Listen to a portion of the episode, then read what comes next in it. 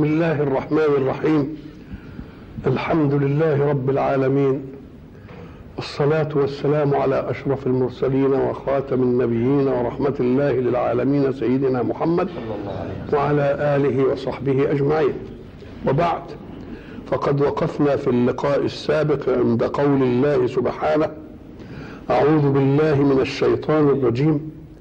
وجعلنا ابن مريم وأمه آية. حين يوجد لفظ مفرد ولكنه خبر عن اثنين يبقى لابد أن يكون الاثنان مشتركان في الخبرية. الاثنين. قول الله وجعلنا ابن مريم وأمه آية الآية ليست من واحد منهما الآية من مجموع الاثنين. لأن الآية هي إيه؟ أن ابن مريم ولد من غير أب ومريم أنجبت من غير زوج. تبقى المسألة منهم الاثنين ولا لأ؟ هل تكون الآية في واحد منهم دون الآخر؟ لا الآية لازم تبقى من الاثنين ونظرا لأن الآية تبقى من الاثنين والاثنين على السواء في الشركة يوم الحق في عدالة النص يجيب مره وجعلنا ابن مريم الأول. وأمه إيه؟ آية. ويجي في آية تانية يقول وجعلناها وابنها آية للعالمين. الله. ده عدالة النص. يعني مش دي حتى في الأولوية إن ده يبقى الأول وده الثاني لا. مرة يجي الأول ومرة إيه؟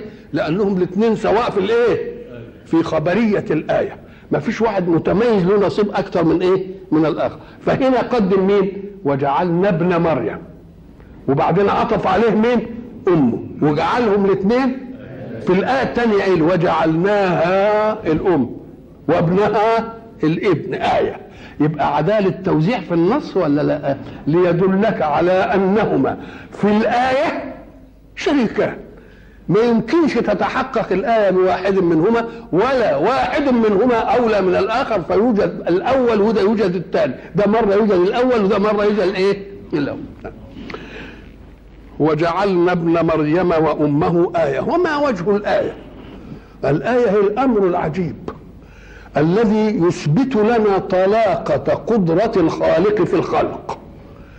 لأن لو كنا كلنا هنيجي من أب وأم نقول هي الميكانيكا كده ما يمكنش. قال لك لا ده مش ميكانيكا ده إرادة حق. يجيب من اثنين جايز. يجيب من أب دون أم جايز. يجيب من أم دون أب يجيب جايز. يجيبهم من الاثنين جايز. تبقى دي طلاقة إيه؟ طلاقة قدرة مش ميكانيكية مقتدر. لا دي طلاقة إيه؟ قدرة. وحتى في اكتمال العنصرين الأب والأم يوجد يقول لك برضه مش ضروري أجيب. مش كده؟ لله ملك السماوات والأرض. إيه؟ مش قال يخلق ما يشاء؟ يهب لمن يشاء إناثا ويهب لمن يشاء الذكور. أو يزوجهم ذكرانا وإناثا ويجعل من يشاء عقيما. تبقى هي مش ميكانيكا يا سيدي. خد حبوب واعمل لولب. واعمل مش عارف إيه وبعدين ربنا يريد يقوم يخليه يزرع إزاي ما يعرفش. وتلتفت تلاقي جت. إذا مسألة طلاقة إيه؟ طلاقة قدرة وإن قامت أمامها حواجز البشر أو حواجز الكبر. بدليل إن إيه؟ زكريا. مش قال إيه امرأتي عاقر؟ وأنا بلغت من الكبر عتي قال له الله. كذلك قال ربك هو علي هين. وأنا وأنا خاضع للمسألة ديت مش خاضع ليه آه. وجعلنا ابن مريم وأمه آية. طيب أجعلهم آية واتولدت. وما دام اتولدت على غير هذه الطريقة المفروض إنها تعمل إيه؟ إنها تضطهد وتطارد وتستحي. مش قال فجاءته تمشي على استحياء تبقى طبيعة المرأة إنها لما يعمل حاجة كده يعني تخبط تبقى فما بالك دي؟ ده دي جاءته احداهما تمشي على استحياء لأنها راح تنده لفتى يكلم أبوه. فما بالك إذا يعني كانت هتبقى حامل للولد كده وهي ما عندهاش راجل؟ تبقى إيه شكلها دي؟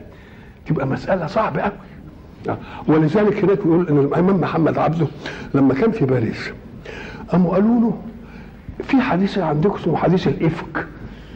لما اتهمت عائشة أم المؤمنين وربنا برأها قال إيه وحصل؟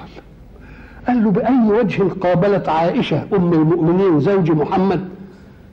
بأي وجه قابلت قومها بعد حديث الإفك؟ بقت تقابلهم إزاي؟ فرد ربنا ألهمه كده وقال قال له بالوجه الذي قابلت به مريم قومها حين جاءتهم تحمل. الله.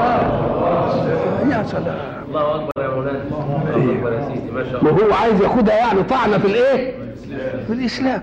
قال له بإيه؟ عائشة قابلت الناس إزاي بوجهه؟ قال له يا أخي سهله بالوجه الذي قابلت به مريم قومها اذ جاءتهم تحمل. طب ما دام مسألة جاية كده من ربنا وربنا بحب يبرأ هو مش عائشة قالوا لها قوم اشكري محمد عشان بقى اتبرأت قالت ولا أشكره ليه؟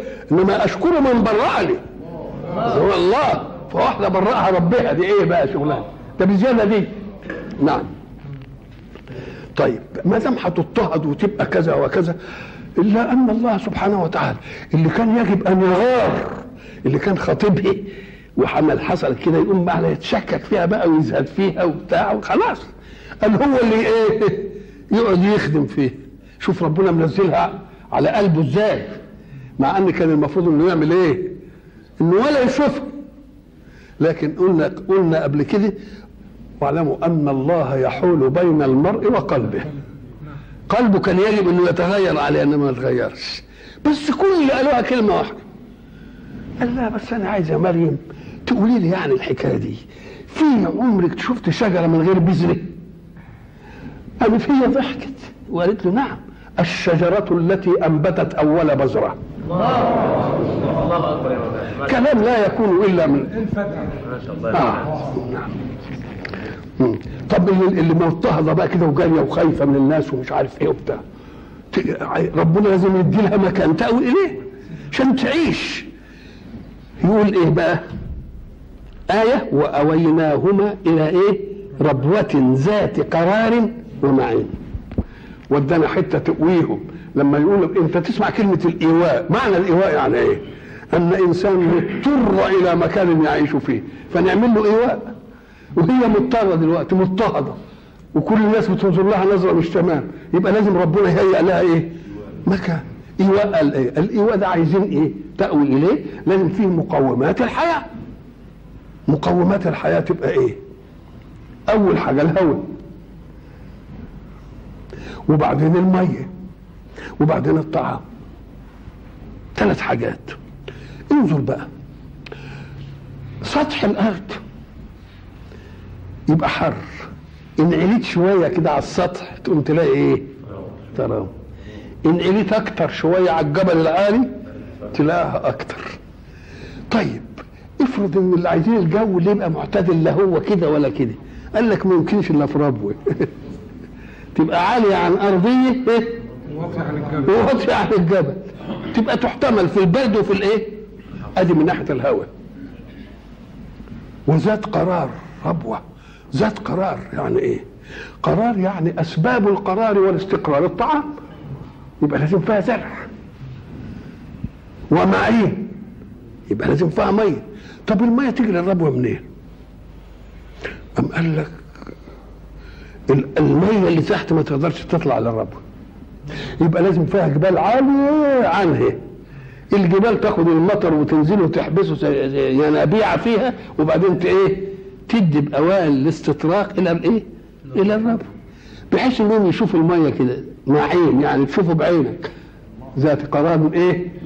ومعين إحنا في وسائل الزراعة الحديثة بنقول إن النبات بيمتص غذاؤه بواسطة جزيئات شعرية زي ناعمه كده زي الشعرية الخفيفة قوي الشعيرات دي ان الميه كترت عليه. تعطب. وما دام تعطب ما توصلش الغذاء يقوم النبات يصفر وي... يبقى عايزين إيه؟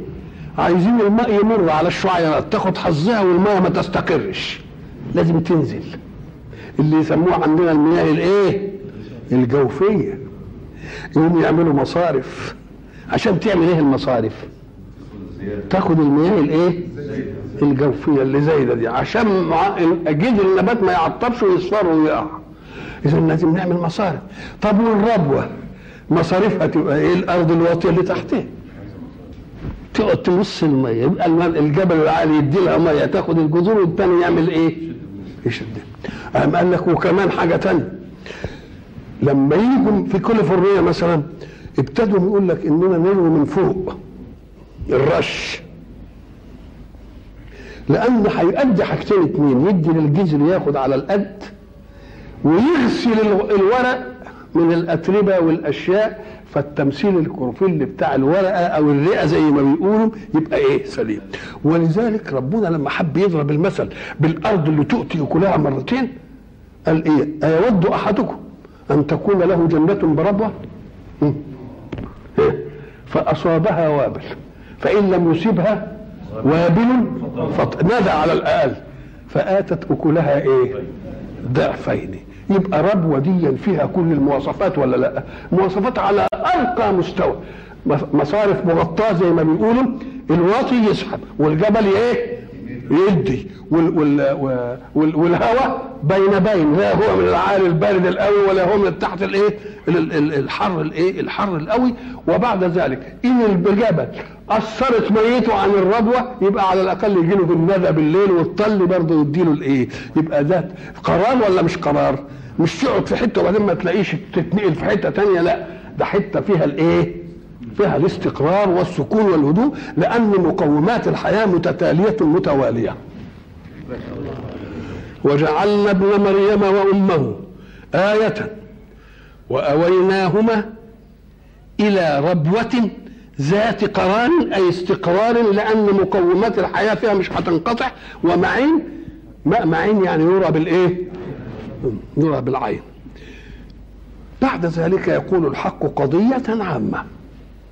هذه القضية العامة جاءت بعد قوله قرار والقرار يعني أرض يستقر فيها ويستقر فيها لأن فيها مقومات الإيه؟ الحياة من هواء وماء وإيه؟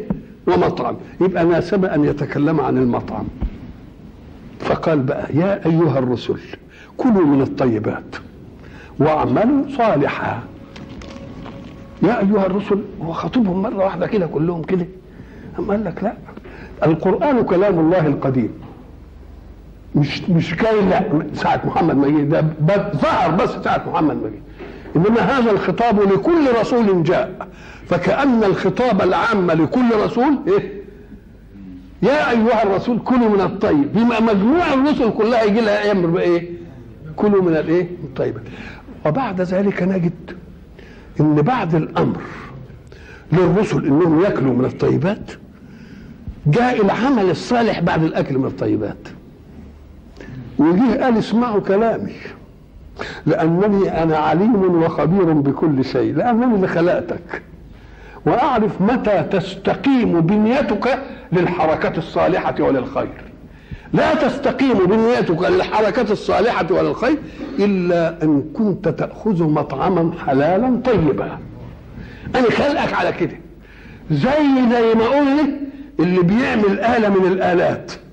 مقومات الحركة فيها إيه؟ يقول لك دي حطها على فولت 110 وده على 120 ودي يعمل لها transformer نخليها على خمسة مثلا. الله وده يتعمل ببنزين طيارات وده ببنزين عادي وده بسولار. الله يبقى اللي خلق الآلة هو اللي يعمل إيه؟ عشان الآلة تؤدي مهمتها صح يقول لك وقودها يجي منين؟ فأنا بقول لك عشان تعمل صالح شوف الوقود اللي انت جايبه منين. لازم تبني ذراتك من حلال علشان إيه؟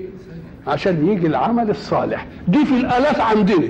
تنفذ المواصفات بتاعة الحركة وبتاعة الآلة. الآلة ما تزرجنش.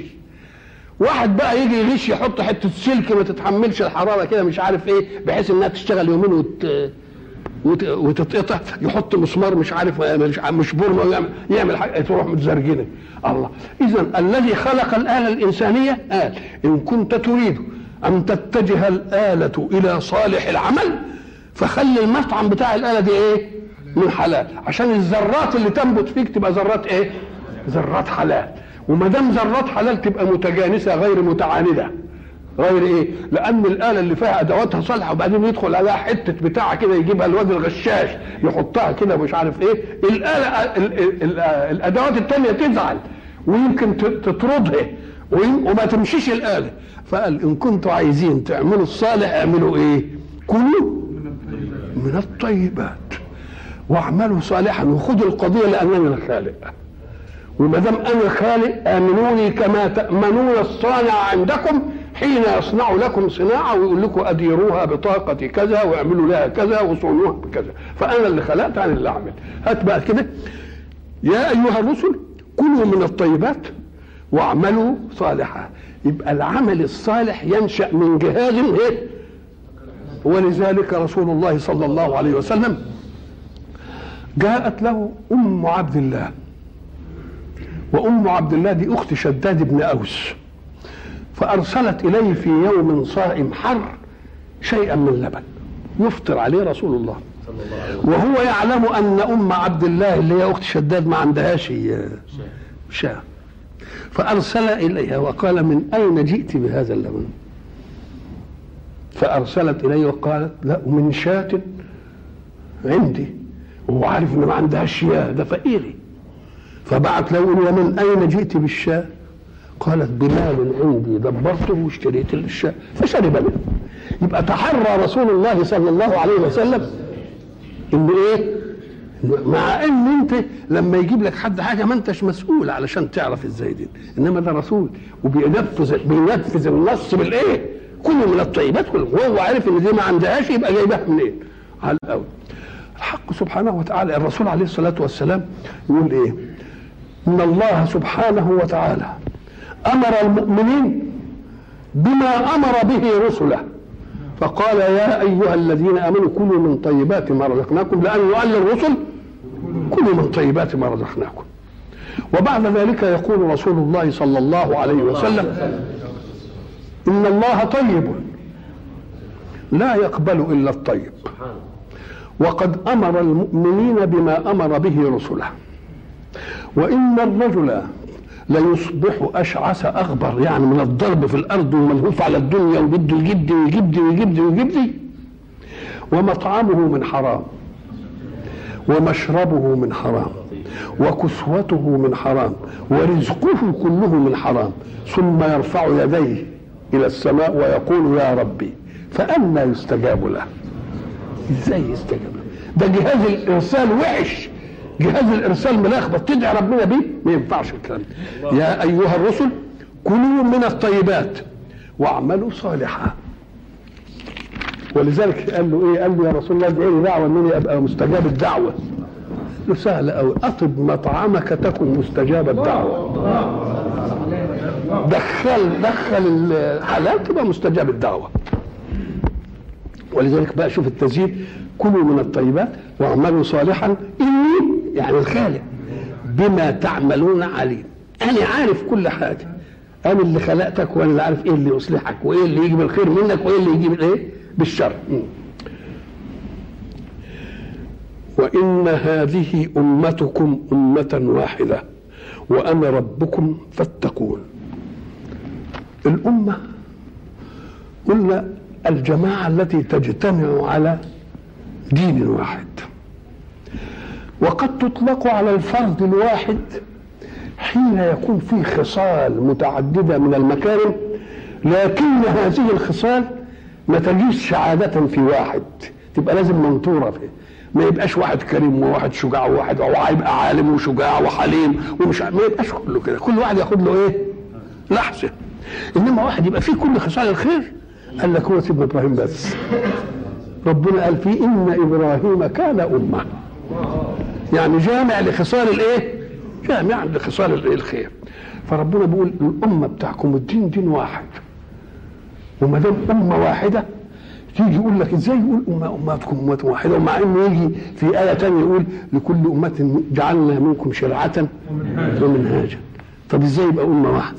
قام قال لك لا أصل الحاجة مكونة من اثنين دين يشتمل العقيدة والأخلاق التي لا تختلف. وده كل الأديان متحدة فيها. شرع لكم من الدين ما وصى به نوحا والذي أوحينا وما وصينا به كل واحد. إمال بتختلف في إيه؟ قال لك بيختلف فيما يعالج حركة الحياة بمناسبة كل عصر والذي يعيشون فيه. التشريع. يعني دي تعمل كذا ودي تعمل كذا. إنما العقيدة حد اختلف فيه يبقى أم أمة واحدة أي في عقائدكم والخلق. ما حدش فيه خلاف. لكن بتختلفوا في إيه؟ في الشريعة والمنهج. ولذلك قال ولأحل لكم بعض الذي حرم عليكم. مثلا كان زمان لما في الأمم الأخرى لما تيجي نجاسة على ثوب يقول يقطع الحتة اللي عليها الثوب مخففة وقال لا يبقوا اغسلوه كده ومش عارف إيه وبتاع الله. يبقى اذا الشرائع هي اللي بتتغير. الشريعة اللي هي إيه؟ الأحكام الجزئية التي تتعرض لأقضية حركة الحياة. أما العقائد التي تنبع عنها حركة الحياة أصلا فما إيه؟ لا تتغير أبدا. ما دام أمتكم أمة واحدة اتقوا الله بقى في هذه الأمة الواحدة. لأن إحنا القرآن تكلم عن المؤمنين وكفار. الكلام دلوقتي هو المؤمنين. أنتوا امتكم أمة واحدة. تقوموا تشوفوا بقى الأصول ما تفرقوش بعض بقى. زي ما بيحصل دلوقتي. يجي كل واحد يجتهد في حكم فرعي إن التاني ما عملوش يقول انت كافر ليه؟ لأن الناس عايزة تنهب من الدين الجامع سلطة زمنية لنفسها. سلطة إيه؟ زم... آه إن الذين فرقوا دينهم وكانوا شيعا لست منهم في شيء. أمة أمة واحدة. والله سبحانه وتعالى الأمور التي حكمها بالنص الصريح المحكم ما فيش فيه خلاف. الأمور التي تركها لمحض الاجتهاد ما يذهب إليه المجتهد يبقى خلاص اقبله ولذلك قلنا أدب المجتهدين قديما كانوا يقولون ما ذهبت إليه صواب يحتمل الخطأ. وما ذهب المجتهد الآخر إليه خطأ إيه؟ يحتمل الصواب. وكل ده مقبول وده مقبول ولا لا؟ وإلا لو أراده الله حكما واحدا لجابوا حكم واحد وكان ده ما حصلش الدوشة دي. فربنا بيقول احرصوا إحنا تكلمنا في معركة بين إيمان وكفر. الآن نكلمكم في معركة تكون بين المؤمنين الذين يفرقون دينهم ويكونون شيعا كما يوجد الآن. في البلد الواحد تلتفت ده كل منبر له حكم وده مش عارف إيه وده إيه وده إيه كل دوشه وهم إيه؟ كلهم إيه؟ مسلمين. وبعدين خصومنا يقولوا يا اخويا يتفقوا الأول مع بعض ويجوا يبشروا بالإسلام. مش بيقولوا كده؟ وإن هذه أمتكم أمة واحدة وأنا ربكم أنا الرب وعملت أمور محكمة لأنني اعلم أن هذه الأمور إن اختلفتم فيها يفسد المجتمع. إنما الأمور اللي تركتها الاجتهاد لو جئتم بها على أي لون لا يفسد المجتمع. يعني إن مسحت ربع راسك ما يجراش حاجة. إن مسحت كل راسك ما يجراش حاجة. إن مسحت شعره ما يجراش حاجة. لكن لما أقول لك اغسل وجهك واغسل ايديك إلى المرفقين يبقى ده كلام محكم. ما فيش فيه كلام. اللي بتركه نقول بقى كان يقرا ربنا في إيه الوضوء يقول إيه؟ إذا قمتم إلى الصلاة هذ زي ما قال فاغسلوا وجوهكم كان يقول إيه؟ وأيديكم ويسكت. لكن عند وجوهكم ما اتكلمش لا في قيد ولا في شرط. لأن ما فيش خلاف بين العرب في الوجه الوجه هو الوجه ما فيش حد. لكن في الأيدي إطلاقات مختلفة. فلغة تقول اليد هي لحد الكف ده. ولغة تقول اليد من أول الإيه؟ وأذن تقول من أول الكتف لو قال وأيديكم لو واحد يجي يغسل كفه ينفع ولا ما ينفعش؟ ولو غسل لمرفقه ولو غسل لهنا ينفع. آه لكن هو عايزه على شكل واحد. فقال إلى الإيه؟ يبقى إذا اللي بيعوز يحدده يحدده. لكن لما قال امسحوا ما قالش امسحوا رؤوسكم زي يغسلوا وجوهكم. لو قال امسحوا رؤوسكم كانت خلصت زي وجوهكم. طب لو قال امسحوا رؤوسكم قد كده مثلا الربع ولا شعرة كان تنفع. إنما ده جابها على إطلاقها. وامسحوا بإيه؟ برؤوسهم الباء دي تنفع لإيه؟ تنفع للاستعانة وتنفع للإلصاق وتنفع للتبعيض. فاللي يمشي فيها على أي وجه تنفع ولا ما تنفعش؟ فلما تشوف واحد يعمل كده اوعى تقول انت انت كافر. انت مخالف ليه مش عارف إيه وبتاع. لا. أهو إن الذين فرقوا دينهم وكانوا إيه؟ شيعا لست منهم في شيء. طب ربنا قال الأمة بتاعتكم أمة واحدة. خلاص. وأنا ربكم واتقوني واطيعوني اللي احكمت واحكموه واللي جعلته للاجتهاد اقبلوا فيه الاجتهاد. هل استمعنا إلى الله في هذا؟ لا ما استمعناش. فقال إيه بقى؟ فتقطعوا أمرهم بينهم زبرا. كل حزب بما لديهم فرحون يروح واحد يقول يقول لك ده شرك. واحد مثلا قبر مبني ولا ولي فلح مسجد يقول لك ده الصلاة في المسجد مش عارف إيه الله هم عملوا القبر صلاة المسجد ما عملوش ده القبر على الم- القبر على حاله ومعمول له مقصورة وبعيد عن الصلاة ولا حد صلى عليه ولا حد عمل حاجة إنما كل حزب بإيه؟ وعايزين يعملوا لهم سلطة زمنية وانهم جايبين حاجة الناس ما تنبهتش إليه. قال طب تعالى بقى اذا اهدوا لنا القبر اللي في المدينة بقى. ما هو معناها كده ومن العجيب إن اللي بيقولوا لنا برضه كده يتكلموا في هذه الموضوع. نقول له يا شيخ ال افهموا المسائل على حقيقتها علشان ما نكونش ممن قال الله فيهم فتقطعوا إيه؟ أمرهم بينهم زبرا. زب الزبر القطع. كل قطعه كل حزب بما لديهم إيه؟ وهو ده اللي أفسد إيه؟ اللي أفسد استقبال الأديان التي سبقت الإسلام للإسلام. وإلا فكل من دين سبق الانسان خصوصا الموسوية والعيسوية اللي هم المباشرين للإسلام كل التوراة والإنجيل فيها تبشيرات بمحمد وهم نفسهم منهم مؤمنين بكتاب وبرسل وسماء كانوا يتجادلوا مع أهل مكة بتوع الأصنام. يقولوا إنهم أطل زمان نبي يظهر فيكم نتبعه ونقتلكم به قتل عاد وإرم. هم اللي بيتحدوا دول فلما جاءهم ما عرفوا.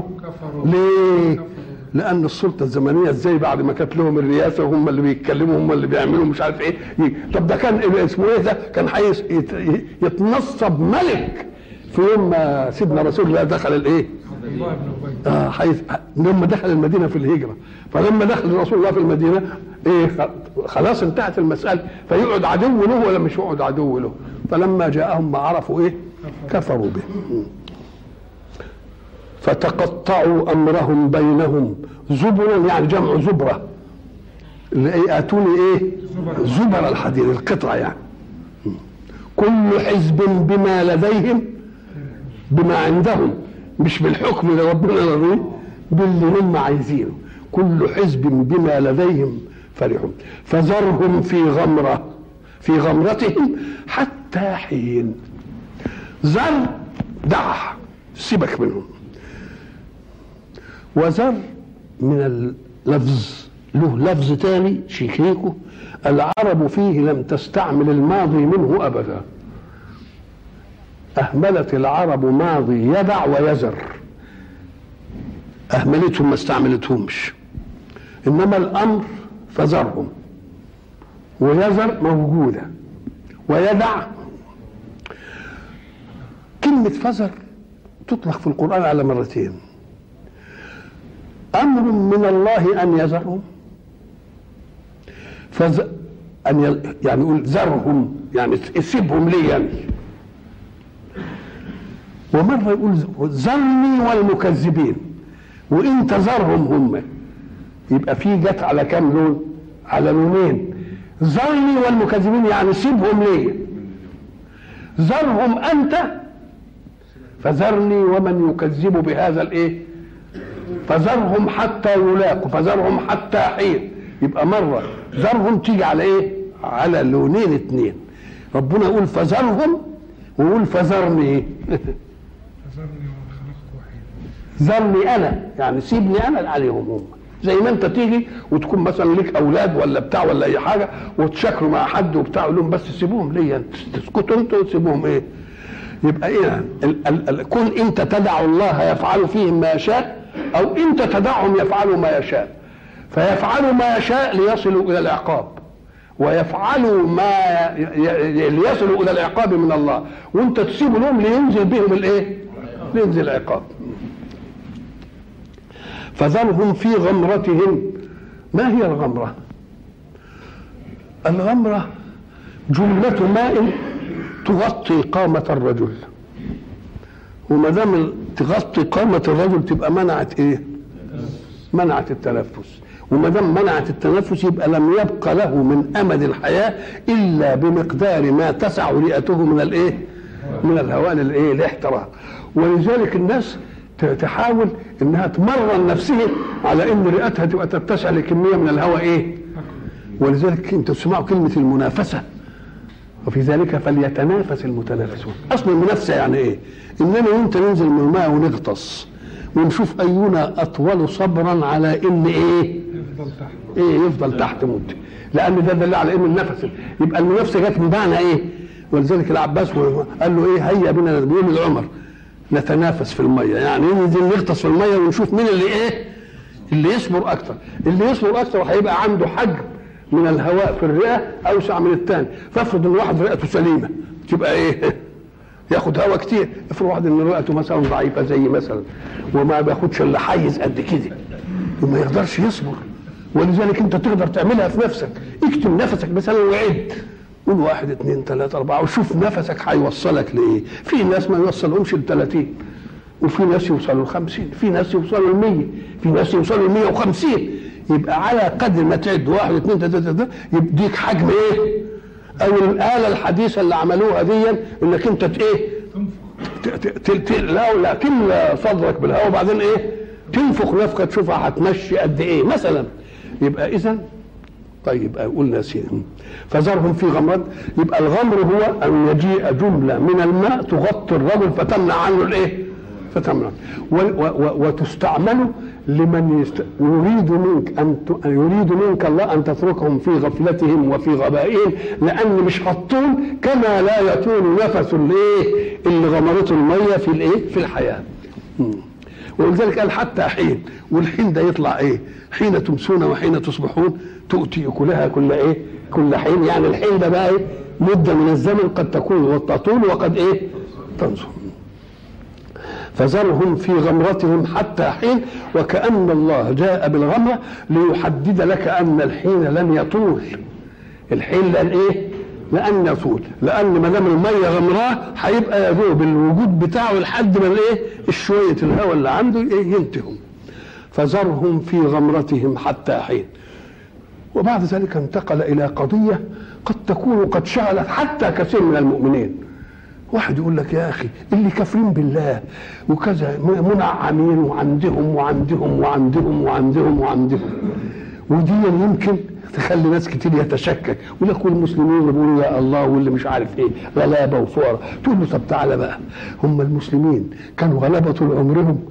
طب ده المسلمين ساعدوا الدنيا بعلومهم وبثقافتهم وبحضارتهم ألف سنة أطول حضارة. إنما لما تخلوا عن دينهم هو اللي حصل لهم دي. طب هم بياخدوا أسباب الدنيا. طب خد أنت أسباب الدنيا زيهم. إحنا قلنا زمان عطاء الربوبية للكل للمؤمن والكافر والطائع والعاصي. اللي يحسن ياخده من كان يريد حرث الآخرة نزد له ومن كان يريد حرث الدنيا نؤتيه منها. وما له في الآخرة من نصيب. يبقى عطاء الله بالربوبية أسباب ممدودة لكل الخلق اللي يحسن. إيه ياخد واللي يرد إيد الله خلاص يبقى يت- يتعب في الدنيا. فإذا نظرنا إلى هذا نقول له ده الكلام ده بتاع الأسباب. وقد يكون هناك إتراف من الله للمنعمين. زي ما قلنا فيه طرفة بمعنى تنعم بالنعمة بس مجرد تنعم. وأترفته النعمة أطغته وأترفه الله وسع له في النعمة علشان إيه؟ لما يضيقها عليه تبقى شديدة إيه يعني؟ قلنا قلنا الآية اللي هي إيه؟ فلما نسوا ما ذكروا به فتحنا عليهم أبواب كل شيء. حتى إذا فرحوا بما أوتوا أخذناهم بغتة. فإذا هم إيه؟ مبلسون أي آيسون. وبعدين ربنا بده يعالج القضية. يقول لك إيه؟ اوعى تفتكر. أيحسبوا؟ أيحسبون أن ما نمدهم به من مال وبنين مسارعة منا في خيراتهم يعني بنجيب لهم خير. لا ده نوع من الإمهال وال ليه؟ علشان يزدادوا إيه؟ ولذلك يقول في فلا تعجبك أموالهم وأو إنما يريد الله إيه؟ أن يجعلها عليهم حسرات. ليه؟ لأن بقى اللي عنده أولاد ويقعد يتعب فيهم ومش عارف إيه وبتاع وي- ويقعد يتجربد وراهم ومش عارف إيه وبتاع وبعدين الولد يجرى له حاجة ويموت مثلا. كان عنده وبس- وتذهب. يبقى يتحسر ولا ما يتحسرش؟ ما ما حصل. كانت عنده نعمة كده وبعدين يجي له مرض ولا حاجة ويبص يلاقي النعمة هتبقى بعده وهو يودع ويمشي. قال لا تبقى المسألة مش إحنا ما بنسارعش لهم في الخيرات. ما تحسبوش أن الذي نمدهم به من مال وبنين نسارع لهم في الخيرات. وبعد ذلك يجيب بل. بل لا يشعرون. ساعة ما تسمع كلمة بل تبقى بتبطل الكلام اللي قبله وتثبت الكلام اللي إيه؟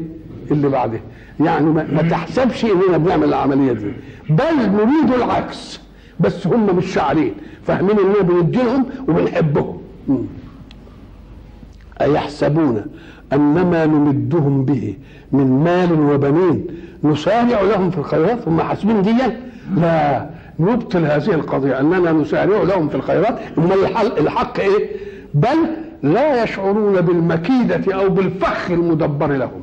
لأن إحنا قلنا ربنا لما بده ينتقم من واحد ما يوقعوش من على الحصيرة. لازم يقعدوا على حتة عالية كده عشان لما ينزلوا ينزلوا على جدور رقبته. أمال يعني يعمل إيه؟ فيه آه. نسارع لهم في الخيرات. كلمة المسارعة ترد في القرآن على معاني.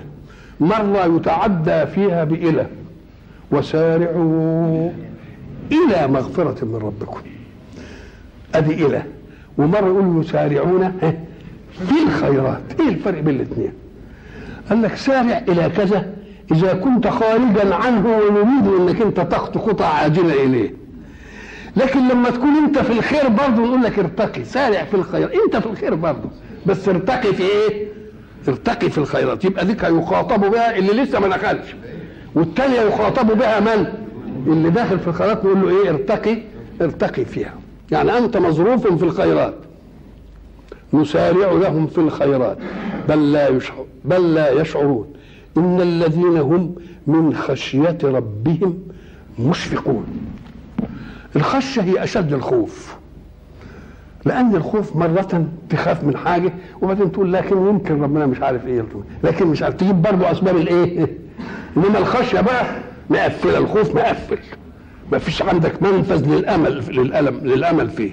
يبقى الخشية الخشية هي أشد أنواع الإيه؟ الخوف. الذي لا تهب فيه هبة تشعرك بلطف. يبقى ده اسمه إيه؟ خشية. طب مشفقون يعني إيه؟ من خشية ربهم مشفقون.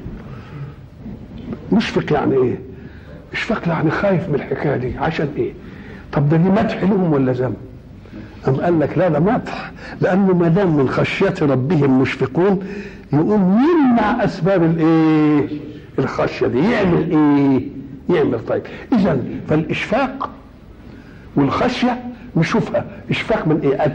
من أجل أن تمنعك عن المعصية الولد اللي قاعد طول السنة يقول لك أنا خايف لا أسقط يقوم يبتدي يعمل إيه؟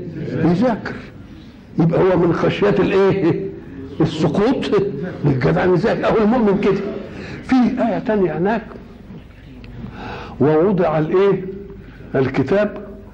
فترى المجرمين مشفقين مما فيه. طب هم مشفقين من إيه؟ أم قال لك أهو ده الإشفاق اللي ممدوح. إشفاق قبل وقوع الواقعة لأنه يجعلك تلجأ إلى أسباب النجاة. إنما الاشفاق بعد الواقعة اهو ده بقى الخيبة دي. يبقى دي من خشيه ربهم مشفقون دليل الإيمان. لكن ووضع الكتاب وترى المجرمين مشفقين مما فيه نقول له أصل الاشفاق مش كده مش وقت عمل دلوقتي.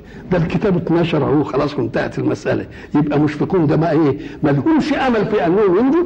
اما الأولانيين مشفقين فلا يفعلون الأفعال التي إيه توصلهم إلى عقاب الله الذي إيه يخشى. يبقى لما تيجي تقول لك هنا ده مشفقون هنا مشفقون اشمعنى دي كده واشمعنى دي كده؟ نقول له لا هذا الفرق بين الاثنين. والذين إن الذين هم من خشية ربهم مشفقون والذين هم بآيات ربهم يؤمنون والذين هم بربهم لا يشركون. الله تبدي مسألة الإشراك دي تيجي أول حاجة. إيه من خشية ربنا مشفقون واللي مش عارف إيه ومش عارف إيه وجايب إيه الإشراك؟ قال لك آه. لأن أنت بتفهم من الإشراك بس أن تجعل لله إيه؟ شريك وتعبده ومش عارف إيه. وما يؤمن أكثرهم بالله إلا وهم مشركون. هو يبقى مأمن بالله ما فيش هو صحيح.